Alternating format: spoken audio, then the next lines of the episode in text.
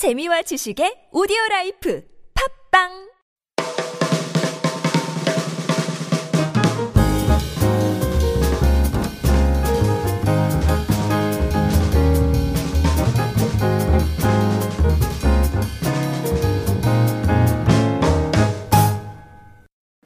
오늘 함께 생각해 볼 말씀은 사무엘상 26장 1절에서 12절 말씀입니다. 8절에서 11절 제가 읽어 드리겠습니다. 아비세가 다윗에게 자청하였다. 하나님이 오늘 이 원수를 장군님의 손에 넘겨주셨습니다. 제가 그를 당장 창으로 찔러 땅바닥에 박아 놓겠습니다. 두 번 찌를 것도 없이 한 번이면 됩니다. 그러나 다윗은 아비세에게 타일렀다. 그를 죽여서는 안 된다. 그 어느 누구든지 주님께서 기름 부어 세우신 자를 죽였다가는 벌을 면하지 못한다. 다윗이 말을 계속하였다. 주님께서 확실히 살아계심을 두고 말하지만 주님께서 사울을 치시든지 죽을 날이 되어서 죽든지 또는 전쟁에 나갔다가 죽든지 할 것이다. 주님께서 기름 부어 세우신 이를 내가 쳐서 죽이는 일은 주님께서 금하시는 일이다. 그러므로 이제 우리는 그의 머리맡에 있는 창과 물병만 가지고 가자. 아멘. 다윗은 여전히 쫓기는 신세입니다. 이전에 사울에게 다윗을 고발하였던 십광야의 주민들은 또다시 다윗을 사울에게 고발합니다.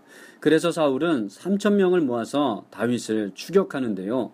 한편 다윗은 정철병을 보내서 사울의 동패를 동태를 살펴보게 합니다. 그리고 다윗은 아비세와 함께 밤에 사울의 진으로 몰래 잠입하였습니다. 그때 사울은 장수들에 둘러싸여 잠을 자고 있었죠. 잠을 자고 있는 사울을 보고 아비세가 다윗에게 말합니다. 이것은 하나님께서 주신 기회입니다. 자고 있는 사울을 죽입시다. 라고 말입니다. 두 번 찌를 것도 없이 한 번이면 끝이라며 명령만 내려달라고 간청을 합니다. 하지만 다윗은 이런 아비세를 만류합니다.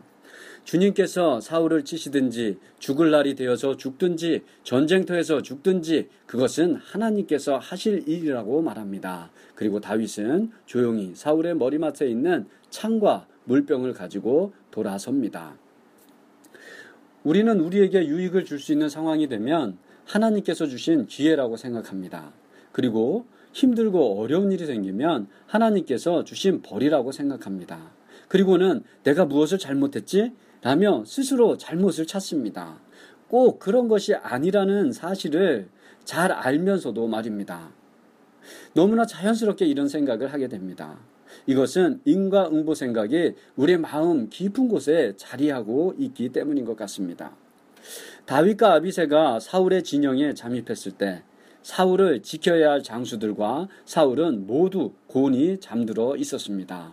정조준을 해서 창으로 한 번 찌르기만 하면 사울을 죽일 수 있는 다윗에게 아주 유리한 상황입니다. 아비세는 이 상황을 하나님께서 다윗에게 허락하신 기회라고 생각했습니다. 아비세는 전형적인 보통 사람입니다. 그래서 사울을 죽이자고 다윗에게 청했는데 이상하게도 다윗은 그 청을 거절합니다. 이전에도 그랬습니다. 다윗이 동굴에 숨어 있을 때 사울을 죽일 수 있는 좋은 상황을 맞았고 당시의 부하들도 하나님이 주신 기회라고 말했습니다.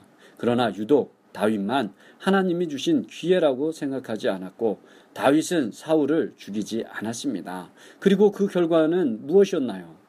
여전히 도망치는 신세인 것입니다. 하지만 이번에도 다윗은 사울을 살려줍니다. 앞으로 다윗은 어떻게 될까요? 안타깝게도 계속 사울에게 쫓기는 신세가 될 것입니다. 다윗은 왜 이런 선택을 했을까요? 지금이 사울을 죽일 좋은 기회라는 사실을 몰라서 이런 행동을 했을까요? 아닙니다. 다윗은 사울이 무방비하게 잠자고 있는 이 상황은 하나님이 주신 기회가 아니라는 것을 알았기 때문입니다. 하나님은 살아계신 분이시며 모든 심판은 하나님께서 하신다는 것을 알았기 때문입니다. 철저히 하나님 중심으로 생각하고 결정하고 있는 것입니다. 우리는 우리를 중심으로 생각합니다. 우리에게 유익을 줄 만한 일이면 하나님이 주신 기회라고 생각하는 것 같습니다. 그 일이 하나님이 기뻐하시는 일인가? 하나님의 기본적인 뜻에 맞는 일인가에 대해서는 더 깊이 생각하지 않는다는 것입니다. 우리에게 아무리 큰 유익이 되는 일이라 하더라도 우리는 그 일을 덥석 물어서는 안 됩니다.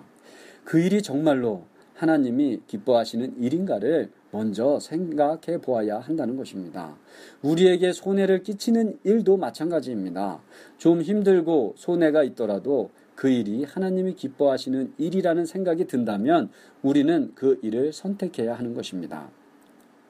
다윗에게 바로 이런 모습을 발견할 수 있습니다. 모든 사람이 하나님이 주신 기회라고 하는 상황이라고 말하지만 다윗은 그 일이 하나님이 기뻐하시는 일이 아니라고 판단합니다. 그 상황이 아무리 좋다 할지라도 하나님이 기뻐하시지 않는 일이기에 그 일을 하지 않는다는 것입니다. 다윗이 너무 멋지지 않습니까? 우리 모두 우리의 이익을 중심으로 생각하지 않고 하나님을 중심으로 생각하는 우리 모두가 되기를 소망합니다. 기도합니다. 살아계신 하나님, 나의 유익에 하나님의 뜻을 맞추는 삶을 살지 않았나 되돌아봅니다. 나에게 유익이 있으면 하나님의 뜻이고 손해가 있으면 하나님의 벌이라고 생각했던 어리석음을 깨우쳐 주시니 감사합니다. 나를 중심으로 생각하고 살아가지 않게 하시고 하나님을 중심으로 살아가는 하나님을 참 주인으로 섬기며 살아가는 자가 되게 하여 주시옵소서. 부르신 곳에서 아름다운 열매를 맺게 하여 주소서.